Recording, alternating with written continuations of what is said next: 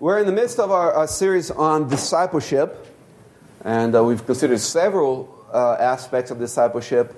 And uh, in this series, we also are lo- so we were also looking at how marriage is a disciple discipling relationship, and that's what we're doing right now. We saw that marriage is a relationship in which discipleship takes place, and we saw that the wife disciples the husband, and the husband disciples the wife.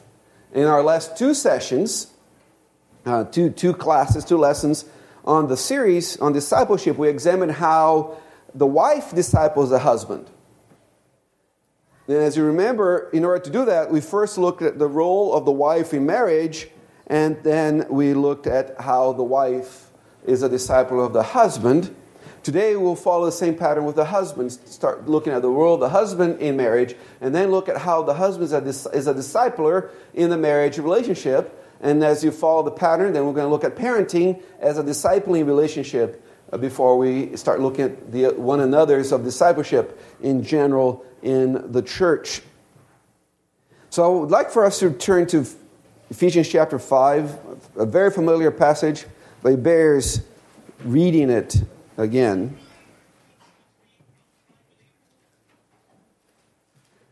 Ephesians 5, starting verse 22.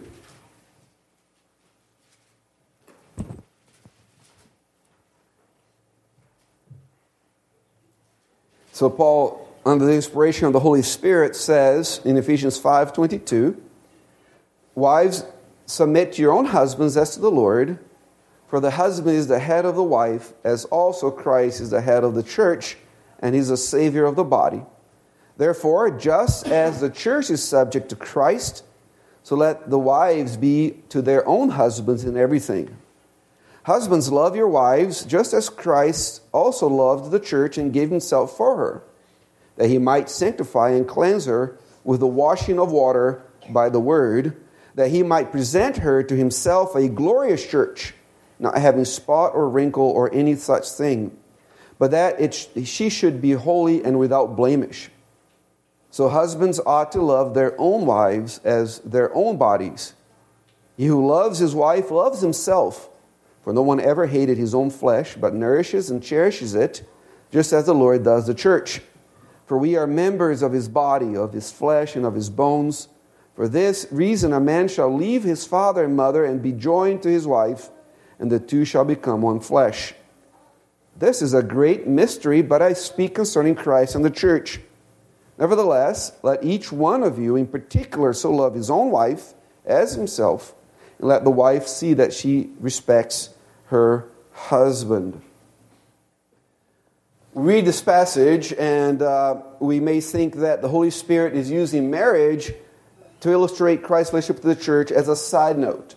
As you, see that, if you read it, you see that uh, Christ and the church dominates the passage, uh, but it is an illustration that the Holy Spirit used that, through Paul to describe how the marriage relationship works. And you might think, maybe the Holy Spirit was trying to figure out how to illustrate marriage, and he was thinking, man, how am I going to do that? Oh, I know. I'm going to use the, the illustration of Christ and the church. But it wasn't quite like that. Marriage, from the very beginning, from creation was established in order to illustrate Christ's love for his church. I hope you, you understand that. It wasn't like Paul or the Holy Spirit all of a sudden created this new illustration, this new function of marriage to illustrate Christ and the church. From the very beginning, when Christ, when God, the Trinity, instituted marriage in the garden in Genesis 2, he did that with the purpose, one of the many purposes of marriage, was to illustrate how the Messiah that's going to be promised in chapter 3 of Genesis is going to love his church and how his church is going to submit to, to him. And that is why any distortion of marriage is so serious. Because from the very beginning, it was intended to illustrate God and His church, Christ and His church. Usually, distortion happens either by redefining marriage in an unbiblical way or by not practicing it according to the scriptures. So let's take a moment now and brainstorm what are ways in which marriage is distorted in, in our days, or in, in general, even. Rick? Uh, the common law marriages, I think it's right term when people living together after a certain amount of time, they're considered. Right. Very few states do that anymore. Like state of Washington doesn't do common uh, law marriage anymore. I think even the world figured out that doesn't quite uh, work as well. What, what are the ways is marriage distorted? The concept of marriage distorted? Same sex. Same sex marriage, all right, yes. That's uh, defining marriage differently than what the Bible defines. What else? Divorce is another way that marriage is distorted, saying that this is a relationship that can be broken when, uh, when uh, God said that whatever He's brought together, let no man uh, uh, divide. Brandon. Open marriage, Open marriage, yes, multiple partners in, in the marriage, like of faithfulness, so on. What else? Abuse, yes, abuse in marriage. Somebody said polygamy, yes, that's another. Um, but wait, Abraham had multiple wives, right? Well, Abraham was a uh, had a sinful heart as well, so that's not based on on, on Abraham's behavior there. Uh, what else? What other ways is marriage distorted? Adam. Lack of leadership. Lack so abdication by the husband. Yes. What else? Have you noticed with me that's much easier to define, to talk about, to, to say how marriage is distorted out there? Right? We're not practicing gay marriage here. We're not practicing, I hope, polygamy here. We're not pro- practicing open marriage. So those, those are the bad ones out there. How's marriage distorted right here? Adam mentioned one lack of leadership. What else? Not loving. Not loving, yes. What else? Refusal to submit. Yes, refusal to submit. What else? Isaiah. Idolatry and lifting up the spouse higher above God. Okay, yes. Idolatry and lifting up the spouse higher higher than God. Tammy? Roles reversal, yes. What else? Exalting the kids above the spouse. What else? Yes, Julius, I agree with that too. Yes. Uh, um, so, so, why am I pushing this? I think it's really easy to see how marriage is distorted by same sex marriage, by divorce, by polygamy, by open relationships, by cohabitation. And yes, we need to stand strong against that. But often we forget that even in the midst of the Church of Jesus Christ, marriage can be distorted, thus distorting the relationship, uh, the picture of the relationship between Christ and His church by re- role reversal, by not fulfilling really the roles that God has given to us as husbands and wives in, in the Bible. So it's important that we realize that that uh, we it's not like we have it made. No, it's, it's the world, the bad bad world out there that, that distorts marriage, and the Church of Jesus Christ is is just great. And even in evangelicalism, which seems like these days everything can fall under the, the label evangelical because that's where the money is, you have uh, egalitarian evangelicals that says that there is no role distinction in marriage. That there's no, that the, the husband and wife don't complement each other. And there's no role distinction in the church either. So that, that is among people who claim to believe the Bible to be the inspired Word of God. So you can see that in the Church of Jesus Christ, you have distortions of marriage that end up also distorting people's view of Christ, the role of Christ, and also the role of the church. And that's why it's so important to first define what those things are, and then we can talk about how the husband and the wife disciple each other. We already look at the, the wife. Now, I wanted today to take one step further back, and you might think, I know, in all your series, you just keep taking steps back instead of moving forward. But there is a purpose for this one today. I want to take a step back, and I wanted to remove the husband and the wife off the picture for a moment. And I want us to consider just the illustration of Christ and the church. Because if we see that, then at least objectively and cognitively, we'll be able to understand the other roles and be able to see how we can disciple one another in, in marriage. so I wanted to focus on what Paul says concerning Christ and the church in our passage that's interwoven with this teaching on the relationship between the husband and the wife. And Paul says several things about Christ and the church in this passage. Namely, he says Christ is the head of the church. He says Christ is the savior of the body. Christ loved the church. Christ himself gave himself for the church. Christ nourishes the church. And Christ gave himself for the church. And the last one, he gave himself for the church in order to sanctify the church, in order to cleanse the church, in order to present her a glorious church to himself. And I want you to notice the, the tenses. I, I try to really represent the tenses, the verbal tenses that are in our passage. They are past tenses. He says that he gave, he loved, and there are present tenses. He, he nourishes, he cherishes, and he is the Savior, and he is the head. So uh, it's important for us to differentiate the tenses that are there in the passage. Okay, so we've pulled out all that the things that our passage says concerning Christ's relationship to the church and the church to Christ. Now let's kind of take each one of them and look. Some of them we're going to bunch together, but we're going to go through these and see what how Christ relates to his church. First, Christ is the head of the church. All right. Seems straightforward, right? Christ is the head of the church. Well, you know, theologians would be out of a job if they didn't debate everything, and books will not be sold if uh, you didn't have. It's not as straightforward as we as should be, and people debate what the word head means. One thing they agree is that it doesn't mean this thing that's above our neck, right? It's this, Christ being the head of the church does not mean literally that. Okay? But it could mean a couple things besides the thing that goes above our head in passages like this. One is it can mean the source of something, like the head of a river. And there's a sense that that's true of Christ. Can, can you think of, a, of passages that teaches that Christ is the source of all things, that all things come from Christ? Colossians 1, all right, 15 through 18, I think would be the ballpark. What else? John 1, John 15, is that what I heard?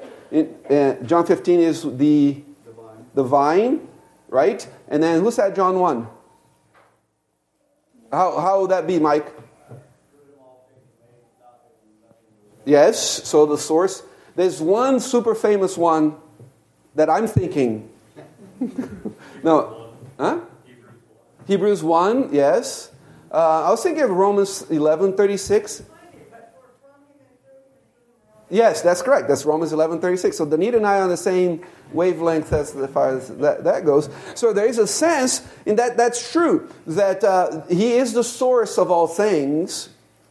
But the, it, the other sense of the word head is the authority, that uh, someone is the authoritative ruler. And this is really the, the sense that Paul uses here in Ephesians chapter 5 that Christ is the ruler, the, the, the, the, rightful ruler over the church. That's what it means that Christ is the head of the church. How do we know that? Well, in chapter 1, Paul says this in verses 22 and 23, Paul says, And he, the Father, put all things under his feet, that's the Son, and gave him to be head over all things to the church which is his body, the fullness of him who fills all in all. So notice that putting all things under Christ's feet is parallel to being head over the church.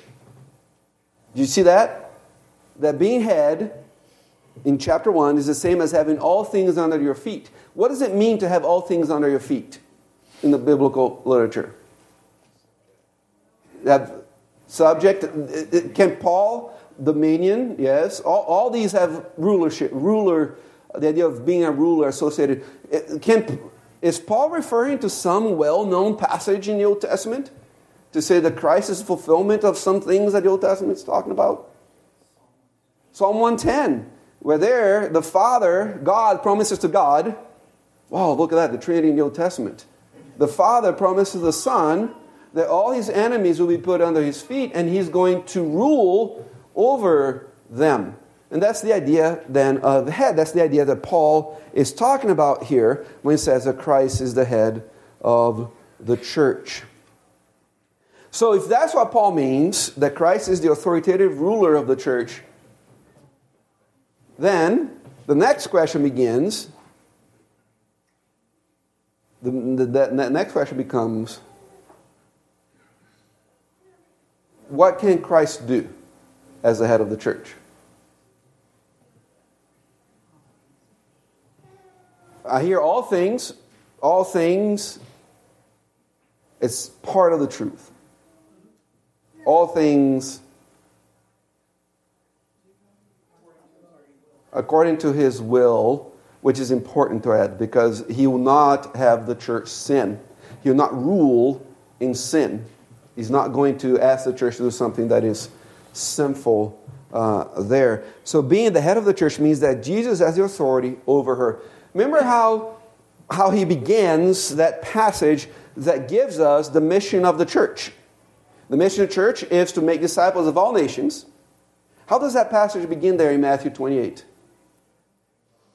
All authority is be given to me in heaven and in earth. So there's only these two realms, right? The spiritual realm and the physical realm. That Jesus, everything else, Jesus doesn't have authority over. But in the, in the things you can see, and in the things you can't see, Jesus has authority over. Which I hope you see that is in everything.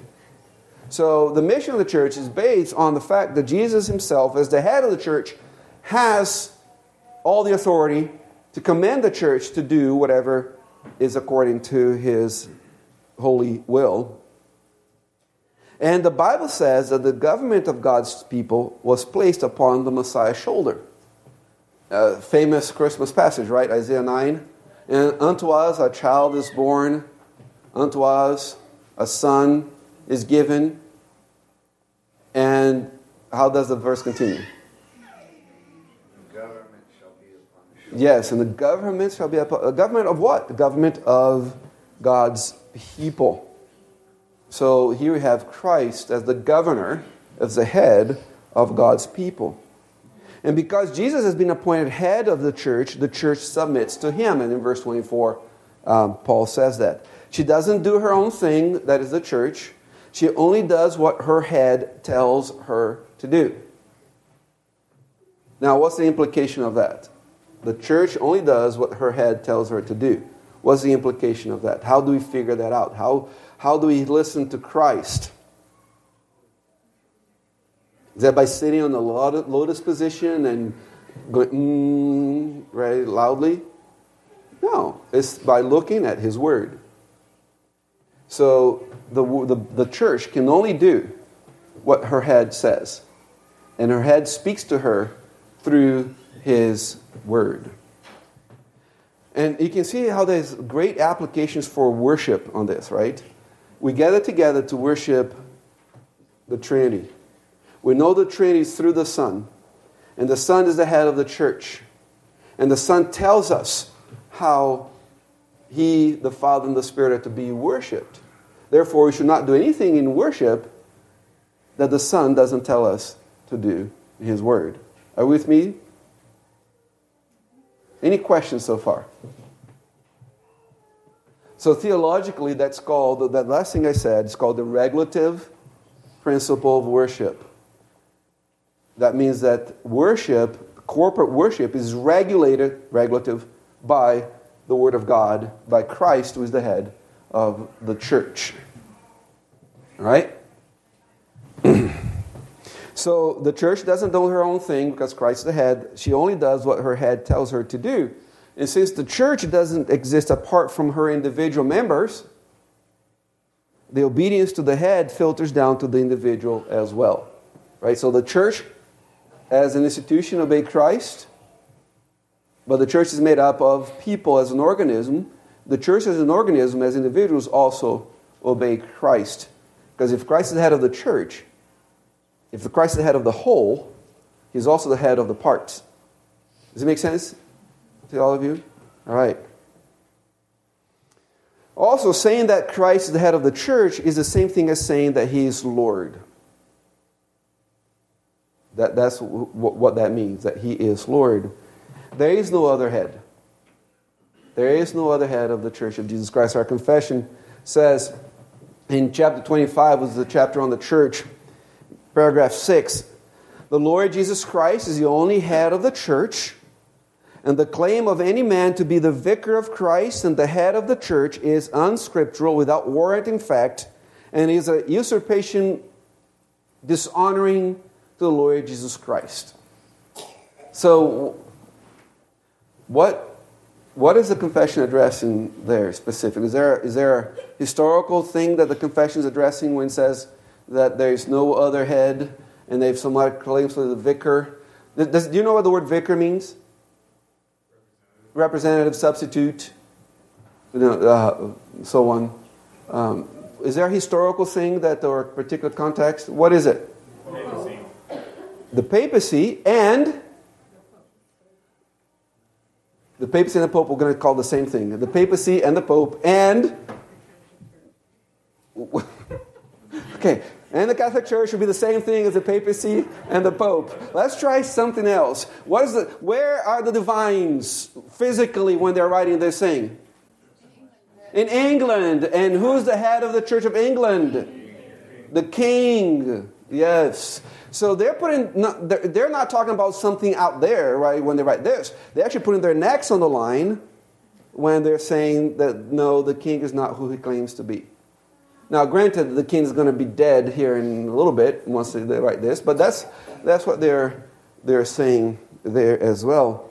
And as the head, Jesus gives gifts to the church. We see that in Ephesians 4 and 11. And appoints a government to rule the church under him. So Jesus, as the head, not only um, equips his church, but he also instituted a government, and that government is a government by elders. And that's his desire. So when a church is not being governed by a plurality of elders, it is not following the head. And that's something that's important for us to notice because Christ had the authority to institute a government and instituted a government by elders. We see that in the book of Acts, we see that in the pastoral epistles. You see that in 1 Peter 5, where he talks about the elders ruling over the church and shepherding of the church as Christ had appointed them to do so. Any questions so far, as far as Christ being the head of the church? Okay. Now, I, I, I know I said I was going to keep the husband out of it for right now, but we can start to see how important it is for the husband to be a godly head in the marriage. Because a husband, no matter what he's doing, he's saying, This is what Christ looks like. You and I, as husbands, we don't get to turn off our Christ imaging device and on. Every time we do something, we're saying Christ will do that too. Every time we are something, we're saying Christ is that too. So we're always declaring something about Christ, either truth, a truth about Christ or a lie about Christ. So we started seeing how important um, being a godly husband is. We're declaring something about our Savior, our head, every minute, every second of every day, no matter if we intend to do that or not. Next thing that Paul says that Christ is the Savior of the body. And it's important for us to notice how important the church is to Paul, better yet, to Christ. Uh, the church is the body of Christ. That's how Christ speaks of it. To see that in 1 Corinthians chapter 12 and chapter 14 and so on. And Paul directly says in verse 30 that the church is the body of Christ and Christ is the Savior of the body. And that's very important. That shows how important the church is to Christ. There. Um, it's interesting that, uh, to my knowledge, I'll just say that way, to my knowledge, there is no place in the Bible where singular pronouns are used to describe the, for whom Christ died. Is, is, is plural, Christ died for you. Even that you there is usually plural to indicate that Christ died for the church. Christ died for you, singular, is theologically true, but is only true because he died for his church. That his bride, that is his bride, the church of Jesus Christ. He's the Savior of the body. Jesus is the only Savior, and there is no salvation outside of the church. There's no such thing as being saved by Christ and being outside of uh, the church. Salvation ordinarily only exists inside of the church. Our confession says that in chapter, in chapter 25, paragraph 2. It says the visible church, which is also Catholic or universal under the gospel, not confined to one nation as before under the law, consists of all those throughout the world that profess the true religion together with their children, and in is the kingdom of the Lord Jesus Christ, the house and family of God, out of which there is no ordinary possibility of salvation. So if you're truly saved, you are part of the visible church. And the visible church exists in its local representation. The visible church is not some ethereal, abstract thing out there. It exists in its local representation. In the New Testament, the visible church existed in the church of Ephesus, in the church of Colossae, in the church of Laodicea, in the church of Rome, in the, the, the five churches that's listed in 1 Peter.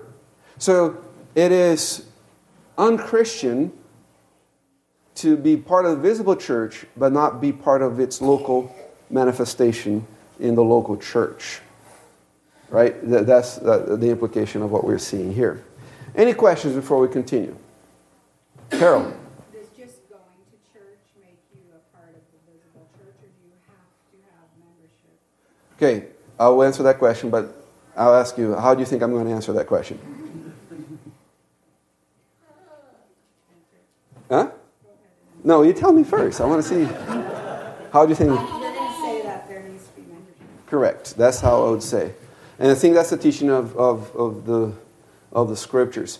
You see that very, very clearly in the Abrahamic covenant. So uh, the Abrahamic covenant is considered by Reformed theologians as the beginning of the visible church.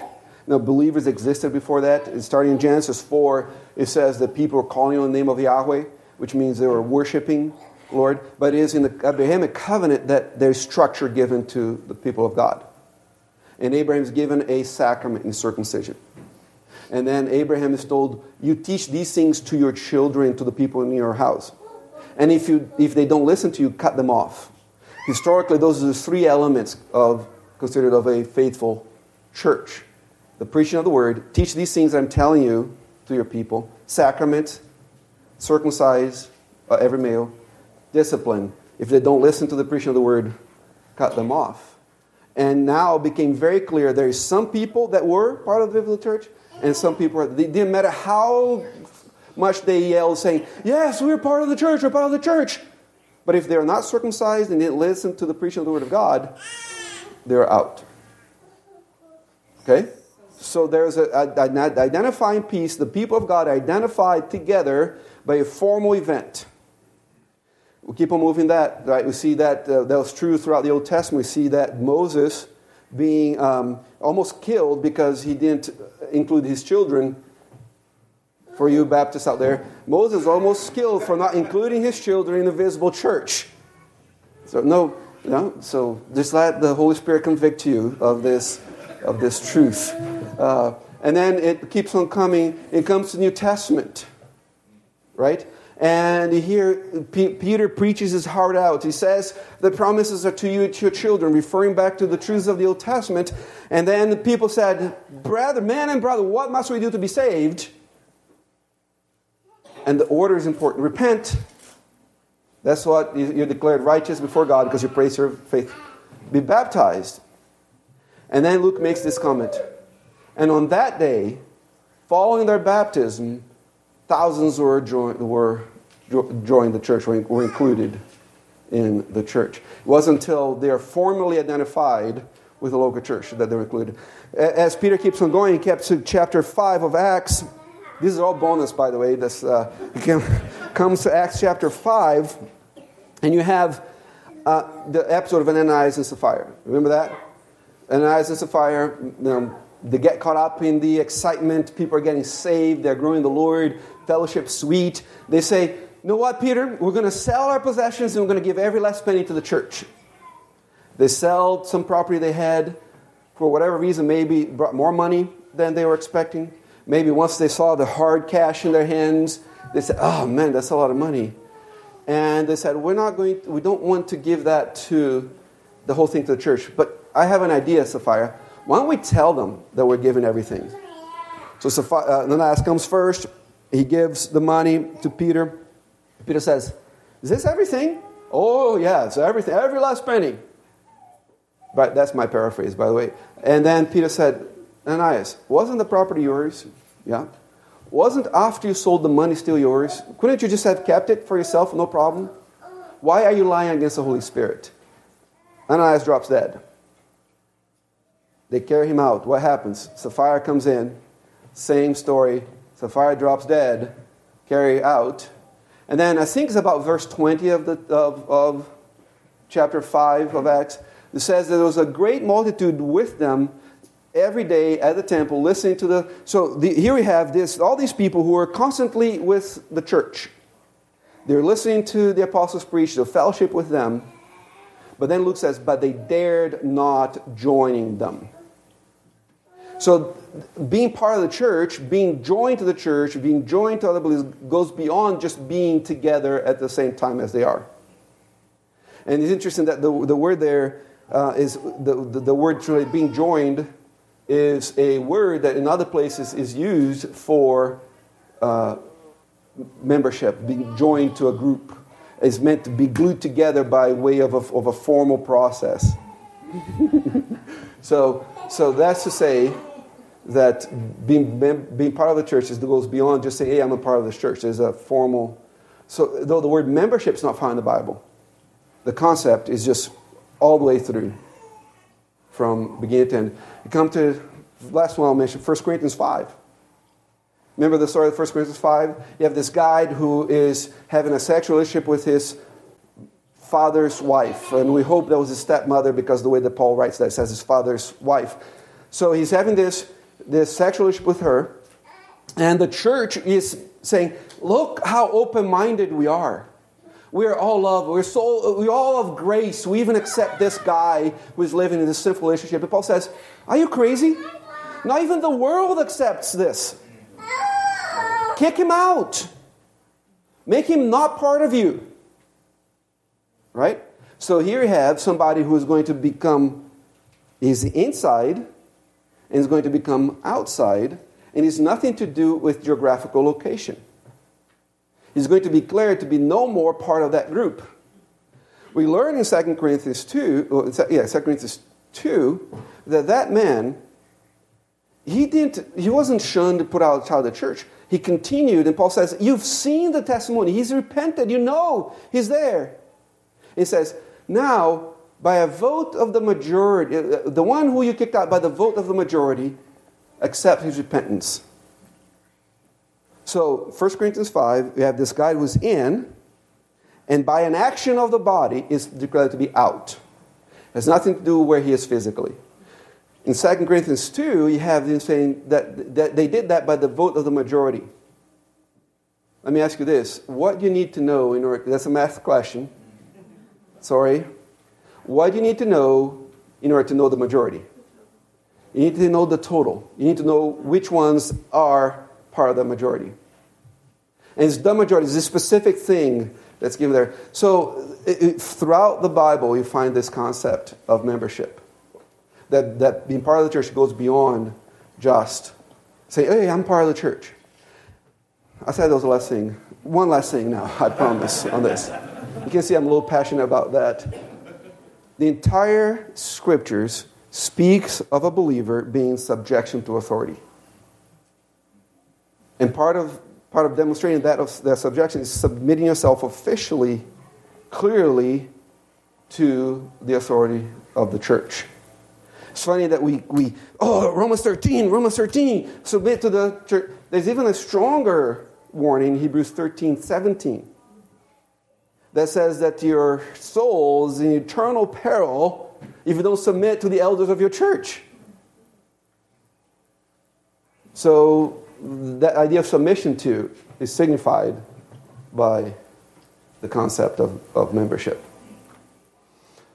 Whew, I need to catch my breath now for a second. All right, yes. Next.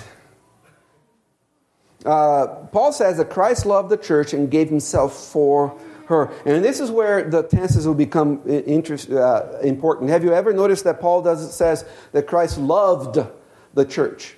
Is in the past tense. He loved the church. Now, that's not saying that he doesn't love her now, but in, in Ephesians 5 says he loved the church in the past. And the past tense seems to point to a loving action in the past.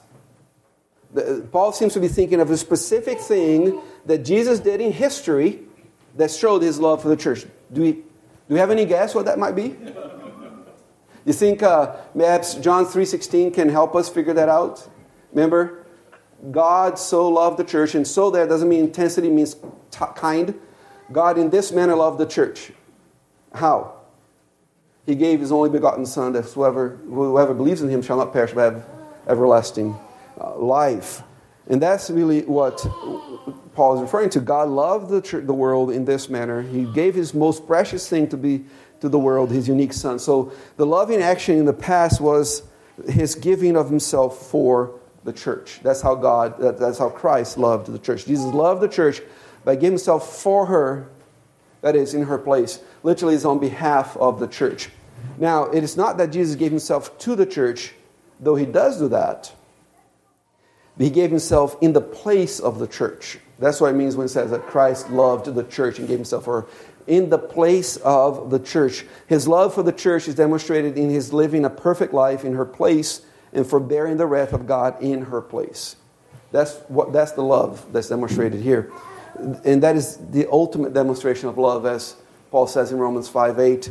But God demonstrates his love toward us in that while we're still sinners, Christ died for us. and Christ gave himself for the church in order to accomplish certain things. See that in verses 26 and 27 of Ephesians 5. He gave himself in order to sanctify and cleanse the church. And this is a reflection of the ceremonial law in the Old Testament. Um, things that are going to be used for the Lord had to be cleansed, had to be sanctified. Um, and there were, most of that happened through the sprinkling either of water or of blood on these things, and they were set apart. You see that in Exodus 24, when the entire nation is set apart for the use of God. When they say, Yes, we'll follow you, and Moses sprinkles them with the blood of animals there as well. And that's what Jesus does, did by giving himself for the church. Uh, our translation there in verse 26 says, that he might sanctify and cleanse her with the washing of water by the word, um, literally is that her, he might sanctify her having cleansed her. The cleansing already happened. And Jesus sanctified the church by cleansing her with the washing of water, as Paul says here. And this is a reference to, to baptism. Baptism is a ceremony that sets apart the church for the Lord. Remember when the temple utensil was cleansed by water, nothing really happened to it intrinsically. As a matter of fact, you looked at the spoon that was going to be used in the temple, that had been cleansed for the temple. You said, Ew, it looks disgusting. Because all that they did is either pour some water on it or pour some blood. It didn't really clean it as we think of it. You know, putting on the water, scrubbing it. That's what there was, was a ceremonial cleansing of, of that thing. And that's what happens to the church through Jesus Christ. The waters of baptism signify this cleansing and the setting apart of the church. Might also be a reference to the Spirit baptism in Acts chapter 2, where this new era of the church was set apart to serve Christ. Any questions before we continue? All right. So, in order to present, and he also gave herself for the for uh, in her place in order to present her as a glorious church to himself. Christ is playing the long term game with the church. He, he gave himself so that he can present her to himself at his return, and she will be glorious. One of the best things about officiating marriage, uh, weddings, is to be next to the groom as he sees the bride walking in. And she's looking her best. She's glorious. And his eyes are, are big, and, and, and the, maybe tears are coming out, and you can see. You know, some, I, I, I tried step close to, to him because. Uh, uh, you know, his knees might get a little weak and he might just drop. Uh, uh you know, that would be really embarrassing if he did that. you want to get that? um, that's, that's what Christ is, that's how Christ looks at the church. Christ looks at the church with those eyes. No, really, get that so that gets the top out. Uh, he looks at her and is preparing her to be this glorious bride at his coming. And look at how Paul defines the word glorious. Glorious is defined negatively as no spot, no wrinkle, or anything the like and defined positively as holy and blameless. Notice that in the definition of glorious, as far as the church goes, it doesn't include size, it doesn't include relevance in, in culture and society, it doesn't include how many people the church has reached. It includes one thing and one thing only in the description of glorious. What is that?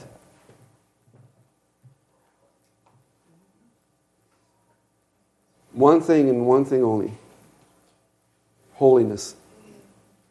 That's it. Holiness, which is, implies faithfulness as well. That's a glorious church in the sight of Christ, is a holy church. If you want to see, if you want to read about a little more of that wedding ceremony, go to Revelation 19, 6 through 9, where we find the wedding feast of the Lamb, where that glorious church is finally received by the Lord. Um, just to finish up, the current ministry of the church is described as nourishing and cherishing. So Christ is nourishing and cherishing the church. Nourishing, giving everything she needs to grow. Cherishing, takes, takes care of the church, protects her, um, intercedes for, for her.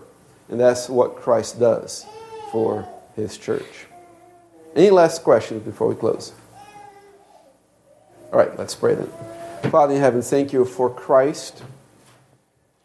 Thank you for his ministry to his church, us. Father, we pray that you would help us as husbands to understand the dignity, the importance, the privilege and the burden, the duties and the glory of being a husband who is a godly husband that reflects truthfully Christ to the wife and to the family. Help us to be Christ like disciples of our wives as we seek to serve you. For asking Jesus' name, amen.